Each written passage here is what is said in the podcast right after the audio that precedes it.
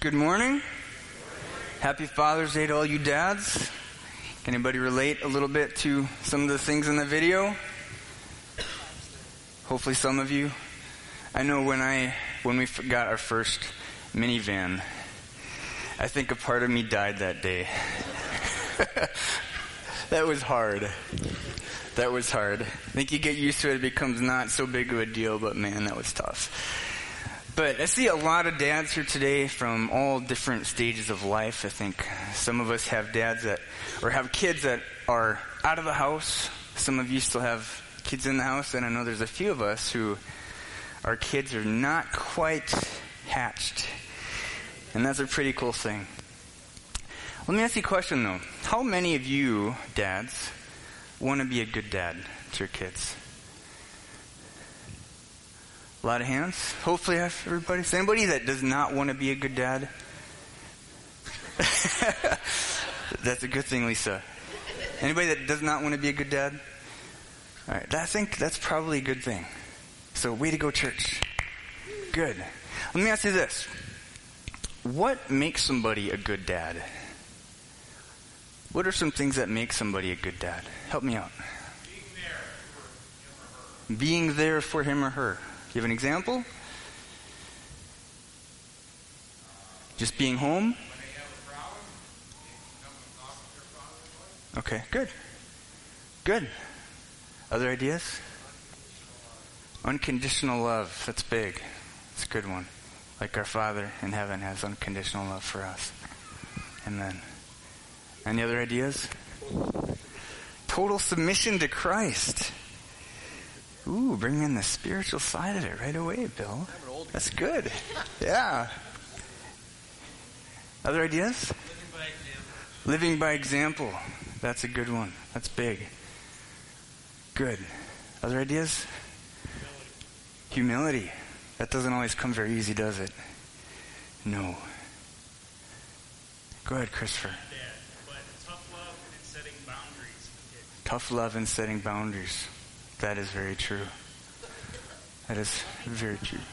Loving their mom. Absolutely. Good one. From a mom. Take note of that, Dan.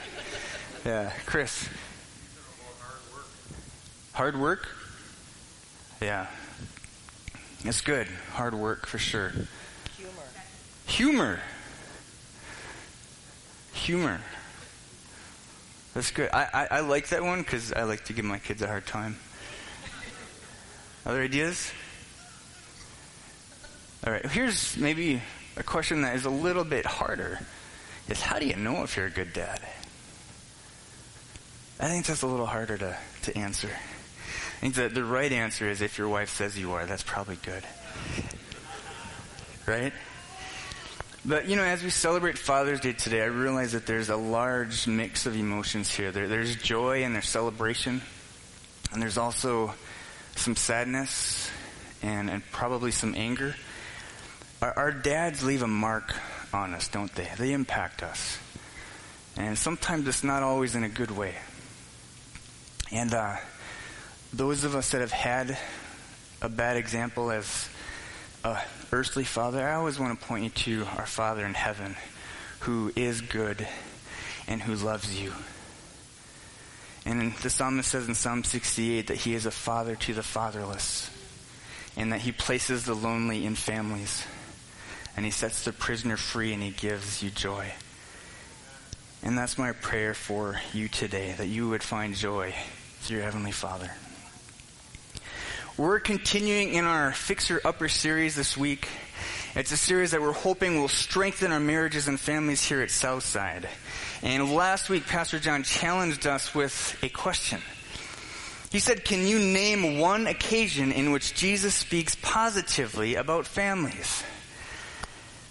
It's kind of a shocking question, wasn't it? Did anybody find anything? Did anybody look?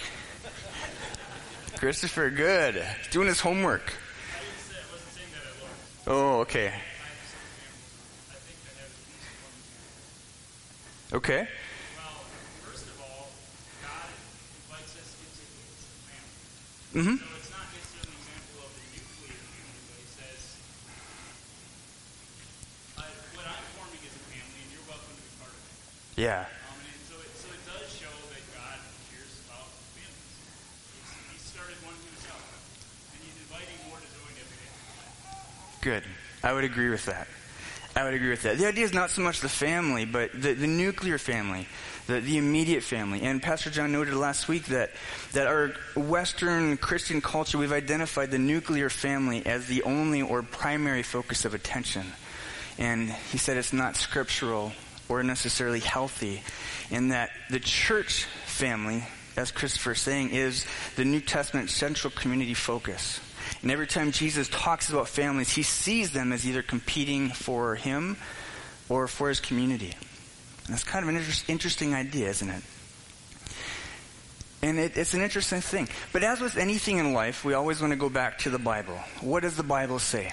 Because our tendency is always to, to go down the lazy river of life, right? Just kind of flowing with the cultural current wherever that takes us because it's nice, it's convenient, and it's kind of relaxing. You don't have to fight so much.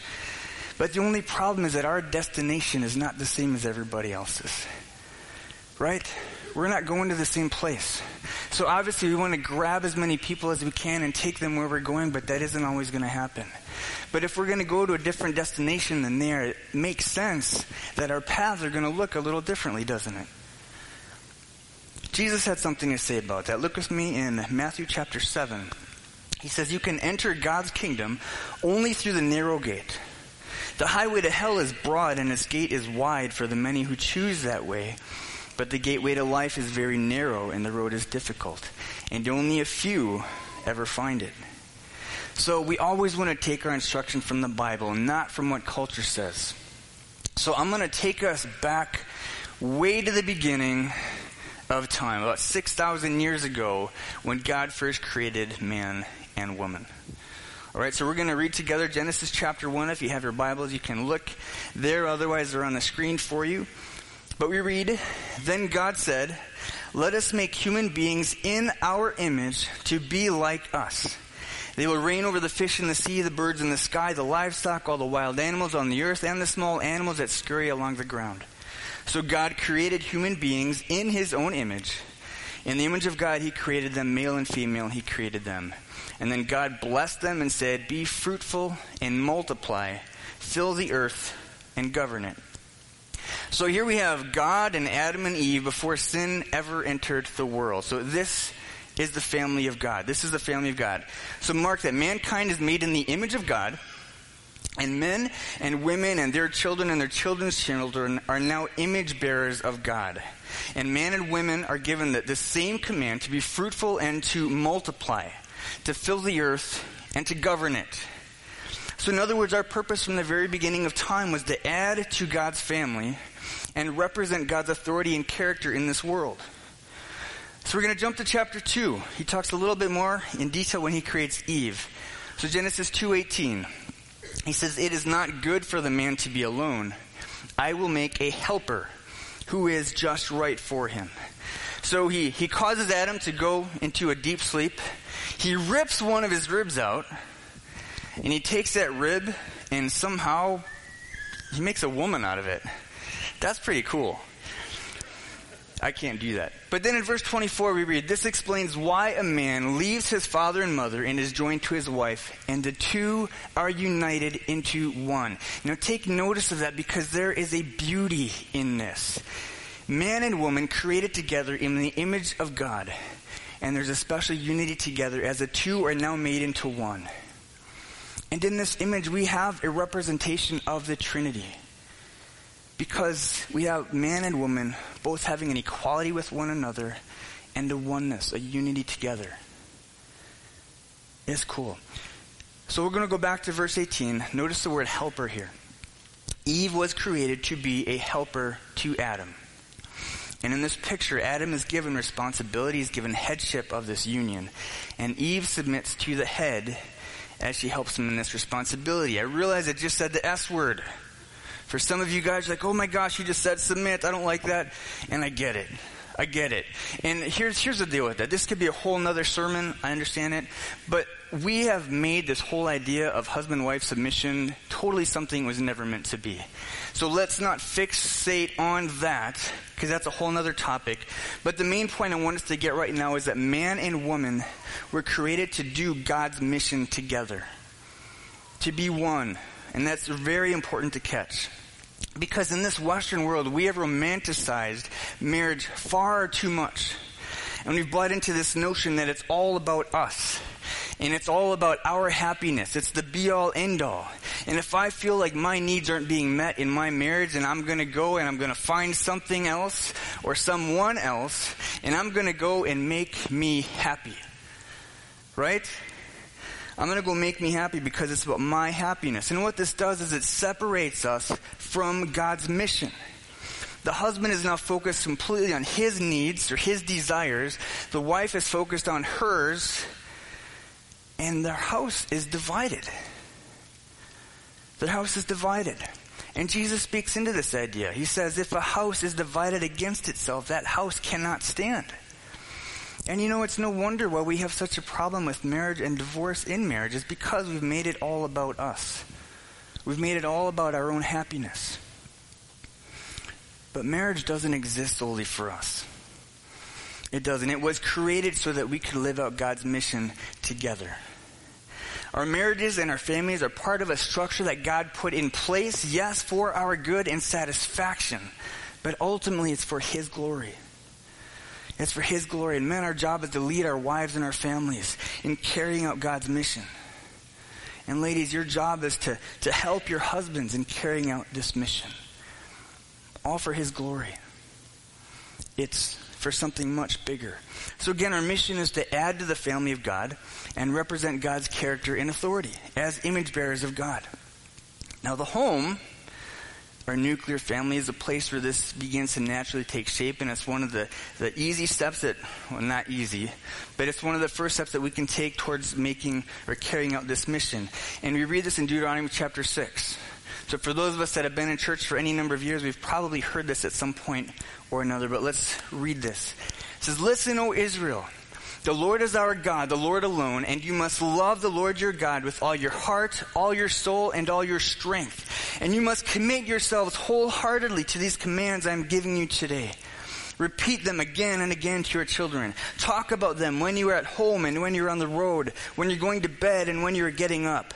Tie them to your hands and wear them on your forehead as reminders. Write them on the doorposts of your house and on your gates. Notice the intentionality here. Notice the intentionality. Now, I don't think the word disciple existed yet when Deuteronomy was written, but that's exactly what we're doing. We're making disciples. We're making disciples. We're adding to the family of God, telling our children about Him throughout the rhythms of our life so that they may know Him also. That's the goal. Now, if we look at the New Testament, Jesus issues another command, and we call it the Great Commission. Uh, Matthew 28, 19 through 20 says, Therefore, go and make disciples of all the nations baptizing them in the name of the Father and of the Son and of the Holy Spirit. Teach these new disciples to obey all the commands that I have given you. Is that any different than the original command of God? To be fruitful and multiply? To fill the earth and govern it?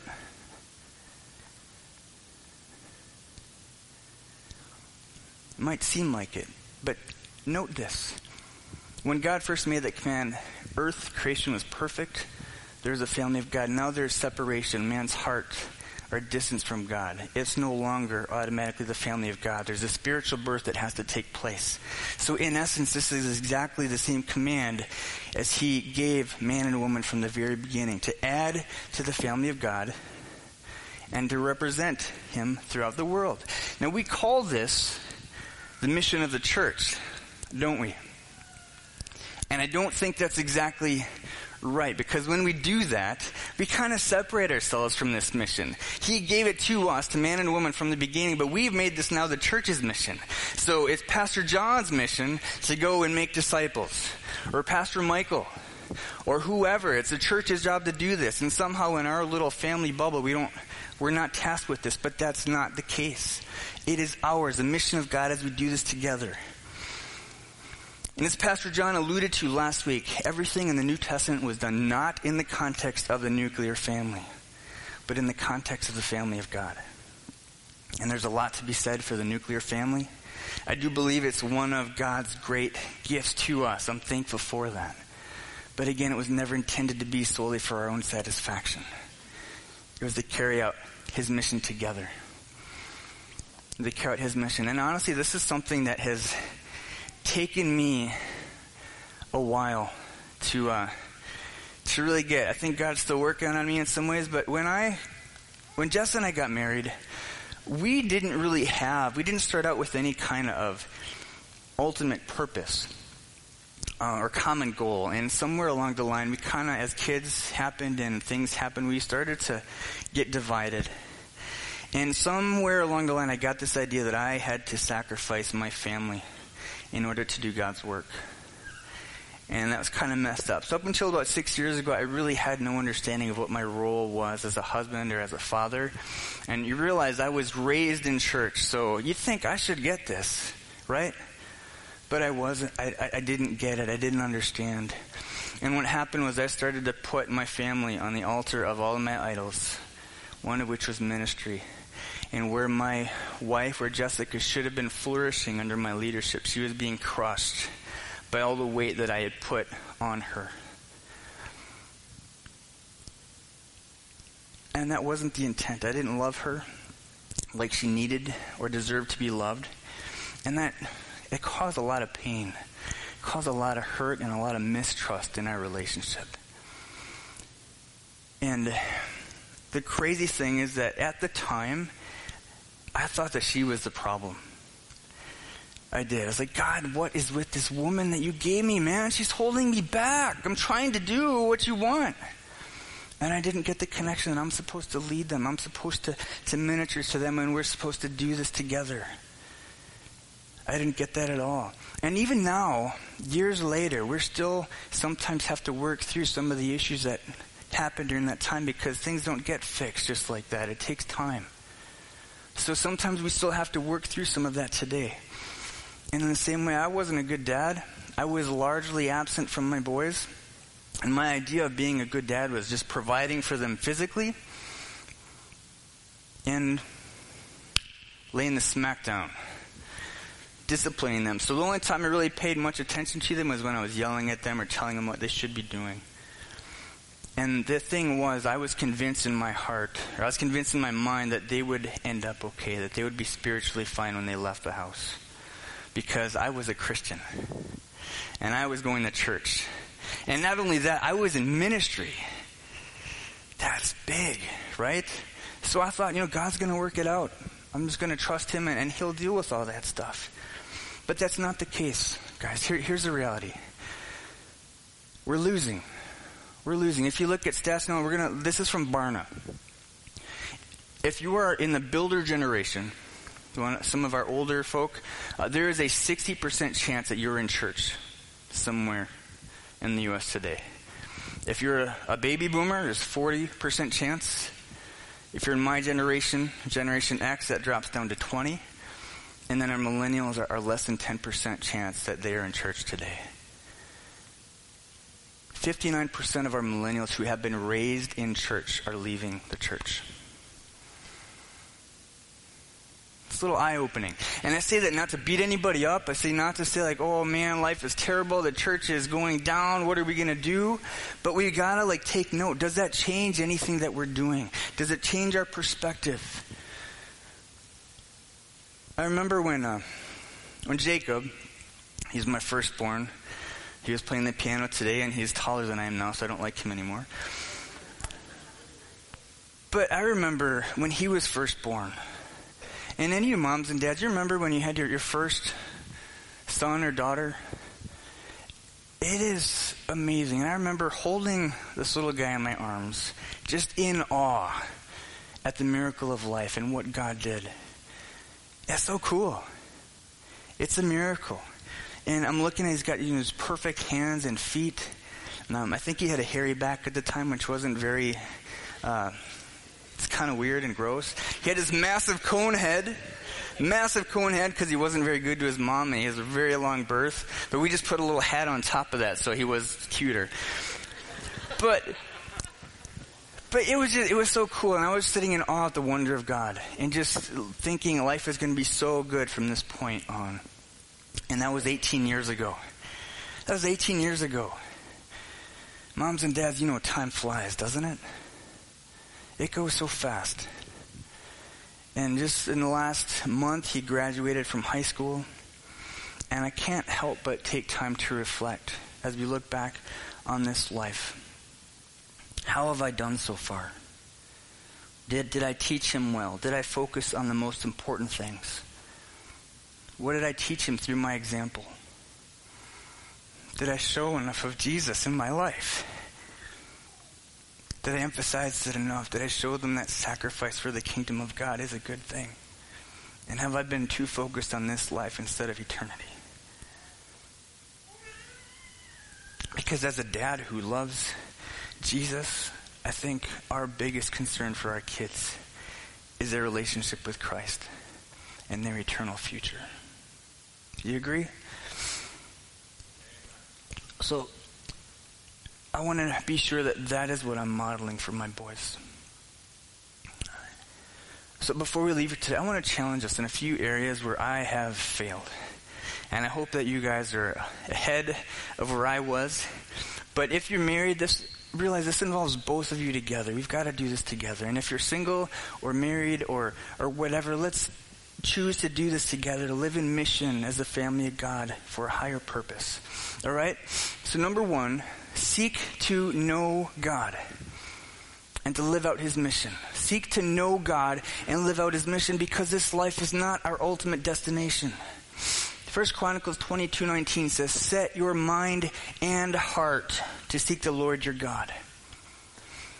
Now, too often we get this idea that living out our faith is simply a matter of accumulating knowledge, of going to church, of reading the Bible, of getting more head knowledge, of having more Bible studies. And while that's all good, knowledge in itself does not satisfy. It doesn't satisfy. Jesus is what satisfies. I was reading the Gospel of John recently, and I shared this with the elders recently, but I was reading the Gospel of John and I noticed time and time again people would go to Jesus and they would ask him questions. Jesus didn't answer them. He didn't answer their question. I'm just thinking, Jesus, you are being rude. Just answer their question. They're trying to answer or ask a question. And he just, he didn't do that. But what he did was he pointed right at their heart, the issues of their heart. And you know, as a culture today, I think we are very out of tune with our hearts. We're out of tune. We're disconnected. We put it all up here. And, and I know that because that's how I am. And I'm struggling with this because it's a whole new way of thinking and of relating to God. But um, I'm, I'm finding, I'm learning that my feelings and my emotions, some things that trigger from time to time in my life, like a snap, I'm kind of angry or I get whatever here. A lot of times God is using those kind of moments to get my attention. Because He wants to deal with something in my own heart. A wall that I'm putting up or some kind of hurt that I have. And I need to take note of those times where he's doing that and allow him to speak into this. Because, you know, a lot of times I can say, I'm just feeling this way because this just happened up here. Or this, you know, I can think I can pinpoint it right, like real easily. But it's not. It's something that goes much deeper from years ago. And maybe some of you guys can relate if you have a father wound or something that happened when you were kids and there's these deep issues that God wants to deal with and work on in our hearts. And that requires us to be honest and it requires us to allow Him to speak into our lives and helping us identify those. And sometimes God is going to ask you to, to do something in response, to do something, and, and that's going to require you to either submit to that or to ignore it. But He wants to get into our hearts. And church, if we want to live out God's mission, we need to allow Him access into our hearts. We need to allow Him the ability to point out our junk in our lives because we all have it. And He wants to bring healing. No, dads, we are the ones who set the spiritual temperature in our homes. We're the ones who set the spiritual temperature in our homes. Research has shown it again and again. What is your life like? How are we living? Are we modeling? Because it has to start with us. it has to start with us. Where are we setting that temperature? Number two, lead our homes with love. With love. Paul says in 1 Corinthians chapter 16, he says, Be on guard, stand firm in the faith, be courageous, be strong, and do everything with love. When God began to open up my eyes five or six years ago, I, I became hungry to learn how to be a better father, how to be a better husband. And I started reading, I started watching things, and there was something that I heard. It was on a Father's Day, it was a simulcast, but it was something that Stephen Kendrick had said about fathers with their children. He says, Don't lose their hearts. He said, Don't lose their hearts. He said, Lead with love. Your children will follow if you have their hearts and they know that you love them. Now, some of you guys might be thinking, yeah, duh. But man, I was like, that blew my mind and that totally changed my life. It changed so much. Now, that doesn't mean that I give in to what they want. I still do what I believe is best for them, but a lot of times as parents, we can come in right away with the authority card. I'm the dad, and you're going to do what I said because I said it. Now just go do it. Or something like that. And We miss this whole heart piece. But this approach, it forced me to address my own motivations, my own issues in dealing with them in discipline. And I also had to think ahead, what is this encounter going to produce in our relationship? That was a game changer for me. Now realize I still mess up. My boys will tell you I do that a lot. But what this does is it has led to moments of extreme humility. Bob, I said, think you said that. There have been many times where I have blown it and I've yelled, punished in anger, and I've had to go to them and I've had to ask for their forgiveness. I've had to say, you know what? I did not handle that in the right way. I was angry, I lashed out, and that was not the spirit that I want to do this. And I've had to ask for their forgiveness. And that's not always easy to do. But you know, it's been so healing in our relationships. It's been so good. And you know, the funny thing is, dads and probably as moms, you want to put up this impenetrable image of perfection. I got it all together. I know exactly what I'm doing. i am always right. But the thing is, our kids and, and those around us, they see every flaw. You're not fooling anybody. And when we can start to admit our flaws and admit our mistakes, people find us a lot more approachable they find us a lot more trustworthy, and it, it builds trust. Now, there have been times in, in my life with our boys now where I might make a decision that they don't agree with, but because they know that I love them, because I have their heart, they're much more quick to accept it. So, lead with love. Relationship always comes before the task or the circumstance. Always. And that's the heart of Jesus. Number three, be intentional in aligning our actions with our priorities. Align our actions with our priorities. James 1.22 says, don't just listen to God's word, you must do what it says. Otherwise, you're only fooling yourselves. And I saw a quote from Beth Moore that said, Are you more concerned about your child's success than you are about his or her godliness? And it kind of made me think a little bit. We often define success in terms of worldly success, and that's dangerous because worldly success and godly success are not the same thing. And it's easy just to go into fault and to think in terms of this earth. But what are we really concerned about? Do our actions line up with what we say that we believe? Because they get out of whack real quick and it's time to let God examine our lives and our hearts. And if we say it's about a relationship with Jesus, if we're telling people that Christianity is about a relationship, are we being intentional in investing into that relationship? Are we doing that? Or are we just going through the motions? If we're telling our kids that church and the family of God are important, are we making that a priority in our lives? And if I can poke just a little bit, this whole trend where church attendance now is coming to, to twice a month, where it used to be all the time, I don't get that. I don't understand it at all. It's not a sin issue, but I wonder if it's really what's best. I get that the work, sometimes you have to work and you can't make it to church, that's fine, but when we allow other things like our kids' sports, or family vacations where we're gone all the time. What are we showing? What are we demonstrating? Or are our priorities by how we live? And, you know, that's just an example. So don't get so caught up in it, but I think we need to start looking at that kind of thing. And if we agree that our lives should be focused more on eternity than on this earthly life, are we also generously investing into the kingdom of God with our time and resources? Or are we focused more in this life and all the comforts of home? So we got priorities we know, we think, and sometimes we're just right in that cultural wave and we don't realize that what I'm believing or what I say I believe and what I'm actually doing, they don't quite sync up. You know what I mean? All right, lastly, live in community with other believers. And this is important. Acts 2:42 said all the believers devoted themselves to the apostles' teaching and to fellowship, to sharing in meals and to prayer. And the thing is today, church families, nuclear immediate families today tend to be very isolated. They're isolated, and men especially they have no real friends that they can share their lives with, share their hearts with, share some of their struggles and their secrets. That's not healthy. That's not healthy.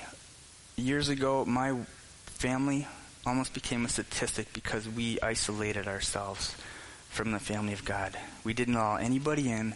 We were prideful, and we wanted to keep our junk hidden and it almost destroyed us. It almost destroyed us. As Pastor John and his home group shared last week, we all need a safe place. We need a safe place, and this was intended to be within the family of God. So, church, we got to do this mission together. Together. That's where there's strength.